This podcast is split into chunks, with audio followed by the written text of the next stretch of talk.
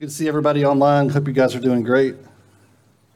Um, so, just over the past couple of months, I have personally seen two or three things on social media um, accusing Peter of being a racist.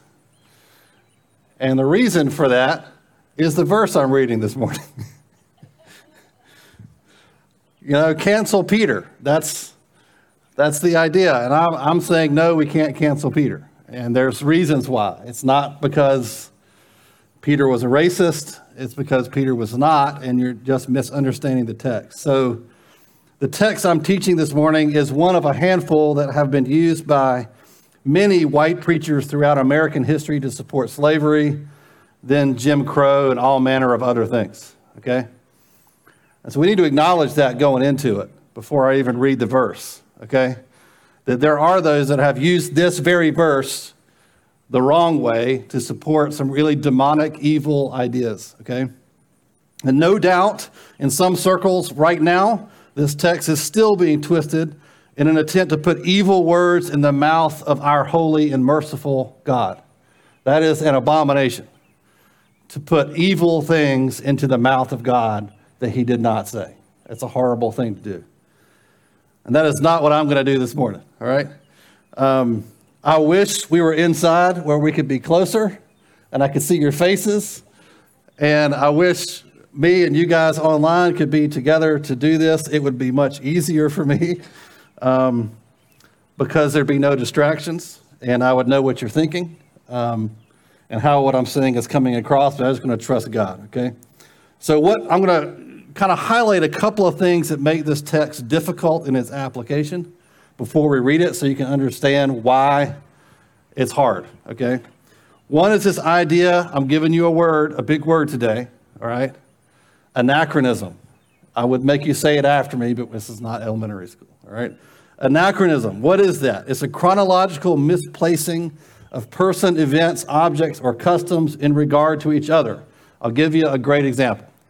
Imagine a movie being filmed in the, set in the 1800s. All right, and, and they're out like in a field like this filming this period movie set in the 1800s, and in the background in the sky, a 747 flies through the frame. That is an anachronism. That's why they have to shoot it over again or remove it digitally, right? Because 747s didn't exist in the 1800s, okay? It's like you know, saying, why didn't they just, why did it take them so long to travel from this distance to that distance in the 1800s? Why didn't they just take a car? Right? That's the same idea, right? That's an anachronism. We do this to the Bible constantly.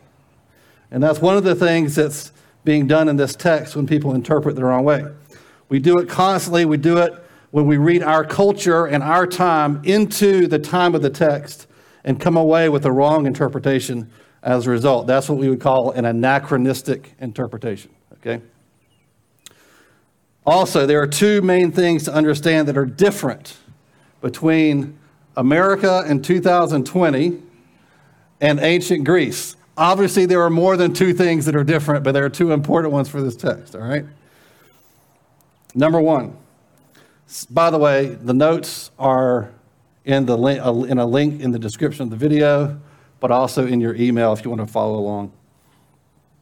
So, the first thing that's different between us and them is slavery in ancient Greece was far more complex than modern American slavery. Let me give you a couple of ways that's true. Um, there's not a lot written about slavery in Greece at the time, but there's a few things that we know their, their culture and economy was very dependent on this. It was a kind of caste system um, where the slaves were the bottom of the social ladder, okay? Often with varying levels of rights, depending on what sort of slave you were. The slaves were not drawn from any particular race, but were largely pulled from people that had been conquered by the Greeks, or were paying for a crime, or were simply born into it. Some also ended up there just because of abject poverty. Not all slaves were considered to be personal property, but many, probably most, were. Most slaves were treated horribly by the entire culture of Greece. And you can read about that in some really old documents.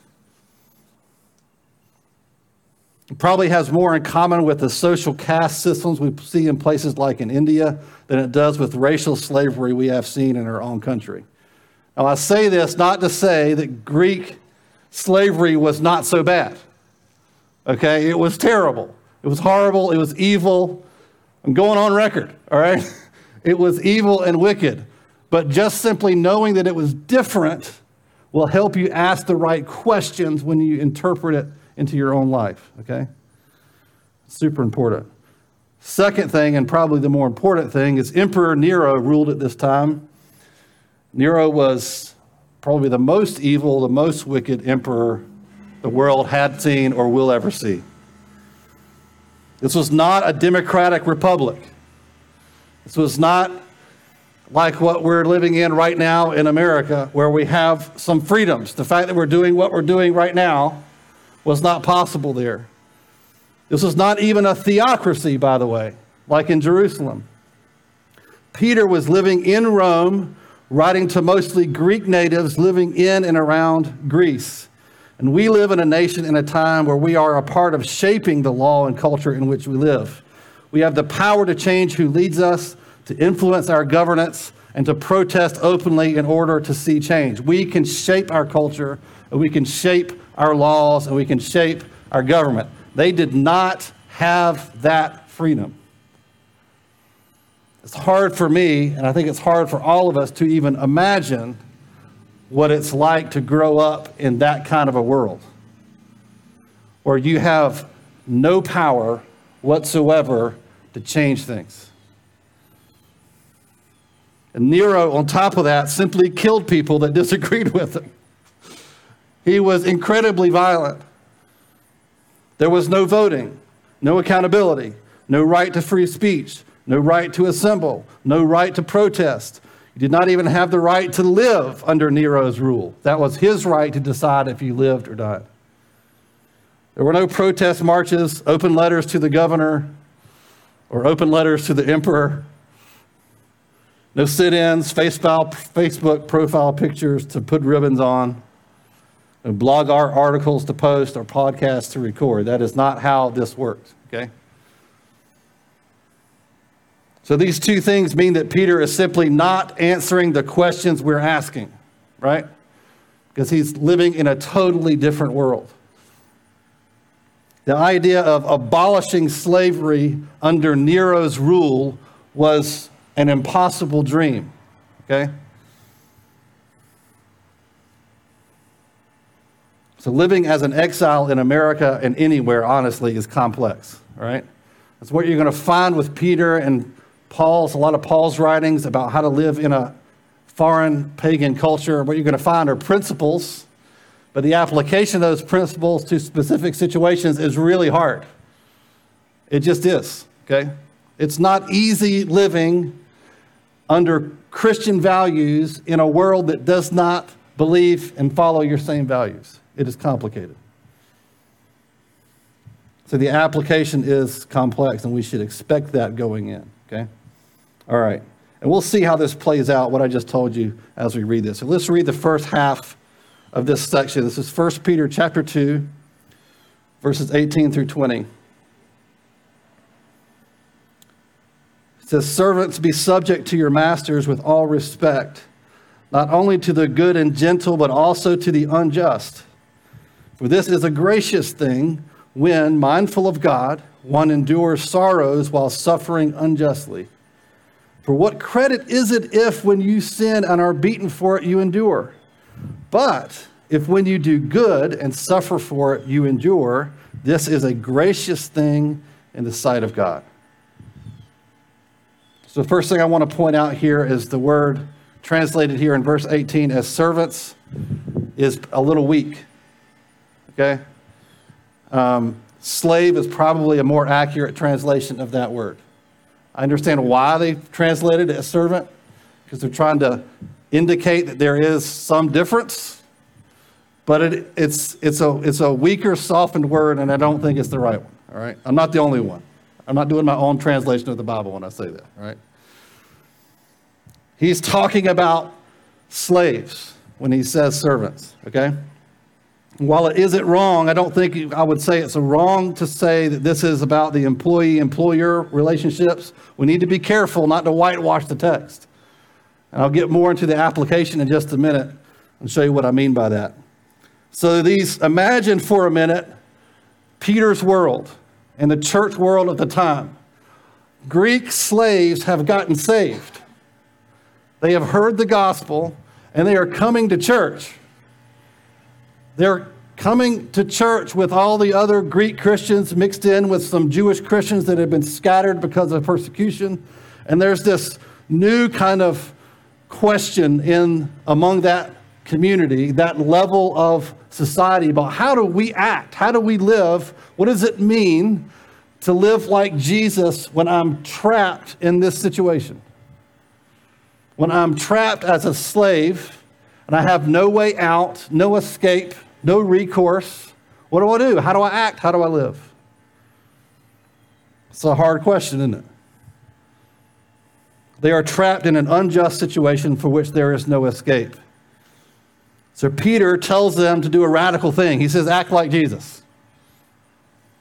He tells them to put themselves in subjection to their master, whether the master is good or if, whether the master is unjust.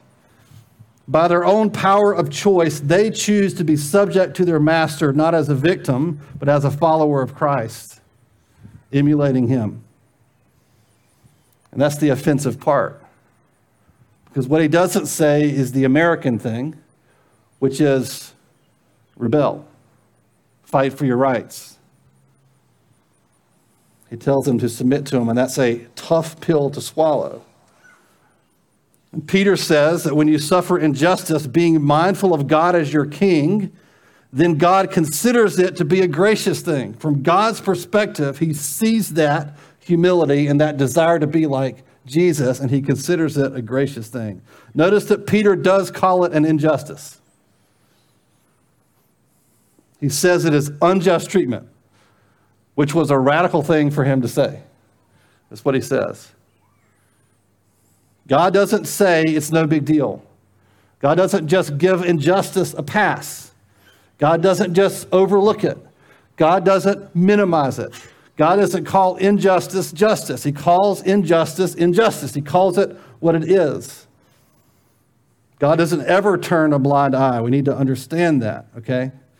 Instead, God says, I see your humble heart as you suffer as unto me, and I will receive that suffering as worship to me. So, how can this be true? How is it that God could ask such a hard thing? Because that's what he's doing. He's asking a very hard thing.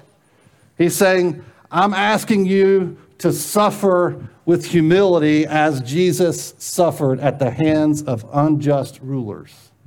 How is it that God could ask him to do that? Let's read the next part, which explains it, verse 21 through 25. says, For to this you have been called. What a calling that is. For to this you have been called because Christ also suffered for you, leaving you an example so that you might follow in his steps. He committed no sin, neither was deceit found in his mouth. When he was reviled, he did not revile in return. When he suffered, he did not threaten, but continued entrusting himself to him who judges justly. He himself bore our sins in his body on the tree, that we might die to sin and live to righteousness. By his wounds you have been healed, for you were straying like sheep, but have now returned to the shepherd and overseer of your souls. So Peter is only asking them and us to respond to unjust treatment in the exact same way Jesus did. So in chapter 4, 4, verse 13, which we'll get led to later, Peter starts talking about suffering again and clarifies some of this. If you go read that verse, Peter says more clearly there that when we suffer, we are participating in the sufferings of Christ. So you're not just being like him, in some, like he's a model for your behavior. You are actually, in some mysterious supernatural way, you are actually participating in his suffering on the cross when you suffer as unto him. That's a beautiful thing. I mean, it really is. That turns suffering from something where you are a victim into an act of deep worship and identification with Christ that you cannot do any other way.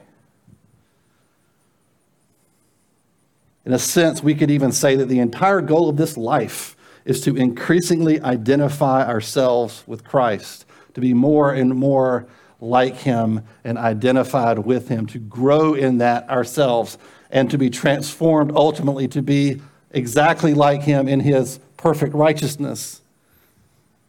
And suffering, Peter is saying, is one of the primary ways that we do that. If you look at how all the 12 disciples lived and died, you see this exemplified in everything that they did. They embraced suffering almost like they were glad to have it. It's, a, it's all because they saw Jesus suffer the way he suffered. And they wanted to identify with him in that way. So I'm not saying we should ask for suffering. I'm not saying we should ask God to, to, for us to be put and trapped in some unjust, terrible situation like these Greek slaves were. However, when it comes to you, Peter is saying, look at it from a God's perspective. And from God's perspective, he calls it a gracious thing because you are participating in the sufferings of the Son when you do that. Jesus himself said, if you're going to follow me, you're going to have to do what? Take up your cross. This is what it looks like to do that. Verse 23 gets very specific. It says, When he was reviled, he did not revile in return. When he suffered, he did not threaten, but continued entrusting himself to him who judges justly. That's a very important verse in this section. So he says, Don't revile, meaning don't accuse angrily. I don't know about you, but I have often accused angrily when I've been mistreated. He says, Don't do that because Jesus didn't do it. He says, Don't threaten, which is just promising vengeance. I'm going to get you back. I will get my revenge. That's a threat. Instead, number three, he says, trust God to do justice in his time.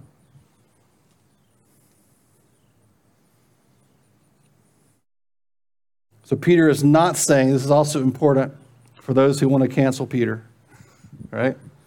Peter is not saying that if not being a slave is an option, that they must remain a slave. In fact, earlier, Paul said in 1 Corinthians 7 that if there's a way to avoid slavery, you should do it. Slavery is a bad thing. You should avoid it at all costs. Don't be one if you have a choice. But Peter's not writing to people that have a choice. Nor is Peter saying that slavery is good or even okay. He clearly calls it an injustice. He is simply saying that when suffering inescapably comes upon us, we must endure it in the same way that Jesus did. And if we do that, God receives it essentially as worship unto himself. So let's talk about some applications and then I'll get you out of here. I know it's hot. Welcome to Third World Church Awareness Month, where it's hot, but not as hot as Africa. And you get to go home to air conditioning, right? We got to keep some perspective. Amen. I, and I say this standing in the shade, so, you know, God bless those of you who aren't. So, how do we apply this correctly? Okay? This is not in any shape, way, or form an endorsement of slavery in Greece or now or ever. Okay? Instead, I think it's number one, it's interesting that for those of us that have not suffered much injustice in this world, we have a hard time finding a personal application of the scripture.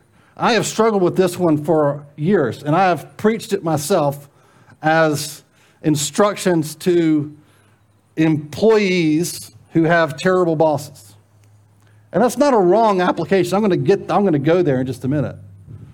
But it's interesting to me that that's the worst injustice I can personally think of in my personal life. How blessed am I that that's true of me? I have had an evil boss, truly terrible evil boss before. But it's a tremendous blessing that a bad boss is how I is the only way I can relate to this text personally. So first of all, if that's you, like me, just thank God for a second that you have never been trapped as a slave or in an injustice that you cannot escape that was worse than just having a boss who didn't recognize your awesomeness. It's a tremendous blessing. But not everyone in this country can say the same thing. We live in a country where no one should be trapped in this kind of situation, though some still are. This is one of the foundational ideas of America. It's July 4th. One of the foundational ideas was that no one should be trapped in an unjust situation that they can't get out of. Yet, in many ways, we have betrayed that idea over and over again throughout our history. So, before you place yourself in the victim category, consider that God may have placed you in a position to defend, free, and encourage others who may be trapped at the bottom of our culture. That's what Josh started talking about this morning, and that was not coordinated. I'm going to almost use that verse in my sermon, but I knew I wouldn't have time. So Josh gave me a little extra time and still got the point across. Often we're too quick to put ourselves in the text in the wrong place. And so maybe part of what God's called you to do is to be the unseen person that was missing in this text that did not exist in Greece at the time, the people who have the power to actually lift up those who are on the bottom, which is who these people are. They're at the very bottom strata of the culture. Number three, because we do not have an emperor, if you are trapped in an unjust form of slavery or some type of what may feel like slavery, you can simultaneously maintain a Christ like attitude in your suffering and work to get out from under that slavery because you live in a country where that's possible. You might need some help and support. You might want to ask for help and support in order to do that. Next week, we'll talk about marriage in a similar way, and that's, a, that's an obvious application here, and Peter goes there in the next section. It's like a woman who is trapped in a marriage that's unjust and ungodly. What is she to do? Okay, so having said all of that, right? It's not whitewashing to acknowledge that we all know on some level what being treated unjustly feels like. Everybody in this field and every person watching online, you know what it feels like to do the right thing and still be hurt for it, to not be appreciated or to be held down in some way, to be gossiped about or held back or punished for something you didn't do to not be given the benefit of the doubt. Everybody can at least relate to that idea. And how we respond in those moments says a tremendous amount about how Christ like we really are. It's easy to act like Jesus when things aren't hard, when all the conditions are right. But when you're in a job or in a marriage or in some other situation. And you're doing the best you can to work as hard as you can to be, the, to be as godly and right and good at your job and competent as you can, and yet still the person who has power over you hates you and is against you. How you act in that moment says volumes about how like Jesus you actually are. And it's in those moments when we respond like Jesus did. It's interesting if you go back and read those that narrative when Jesus was brought before Pilate and accused, accused by the crowds, accused by the authorities. He was silent until they asked him, Are you the Messiah? And he said, Yes. That's the only thing he testified to was that he was the Messiah and still is. And that is what we testify to when we are treated unjustly, when we suffer. Is our testimony is not in defense of ourselves or our awesomeness or even our right to defend ourselves. Our testimony is to the glory and the messiahship of Jesus. We point to him.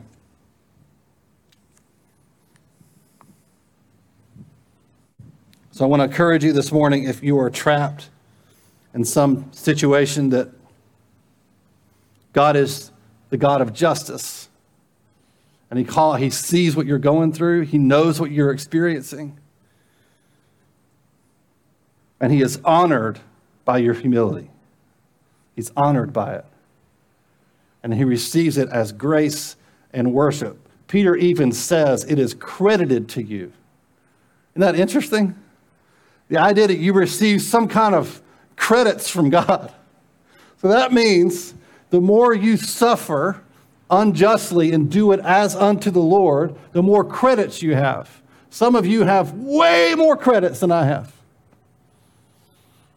There's going to come a day where the, those scales are balanced in the way that we will all see and be in awe.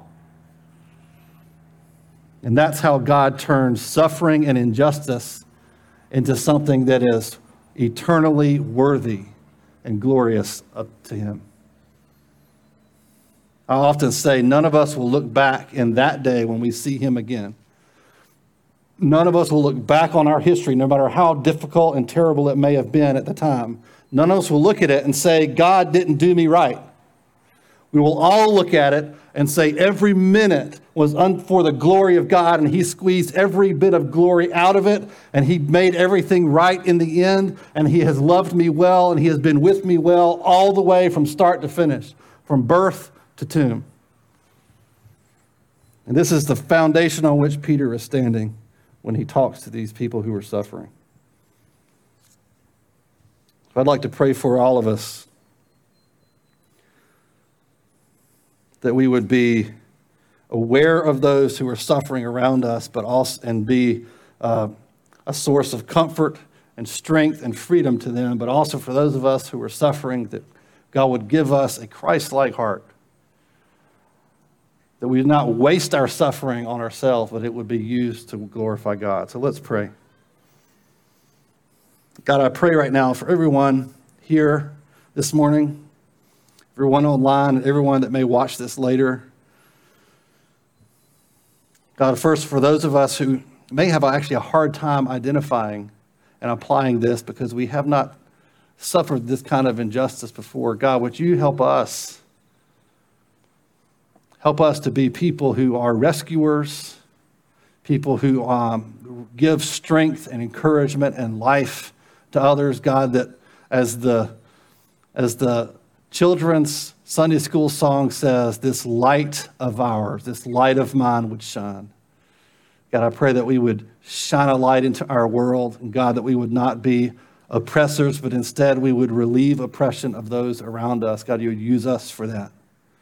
And God, I also pray for those who are uh, in, in some sort of trapped in an unjust situation, whether it's a, a job or a marriage or some other form of oppression, God, that you would just send your spirit, your Holy Spirit to them that would enable them to turn their suffering into worship. And God, that you would come and rescue them from that situation right now. God, for those trapped in jobs where they're not paid well and they have no recourse. God, I pray that you rescue them with a better job and a way out. God, I pray for our nation that you would bring order in the chaos. God, that instead of trying to cancel Peter, God, that we would see what he's actually saying is beautiful and gracious and from God, that we would learn to act and live like Jesus did. God, I pray you'd help us. God, we need your help. Help us to know how to live as exiles in a foreign place. We pray this in the name of Jesus. Amen. Love you guys. We'll see you next time.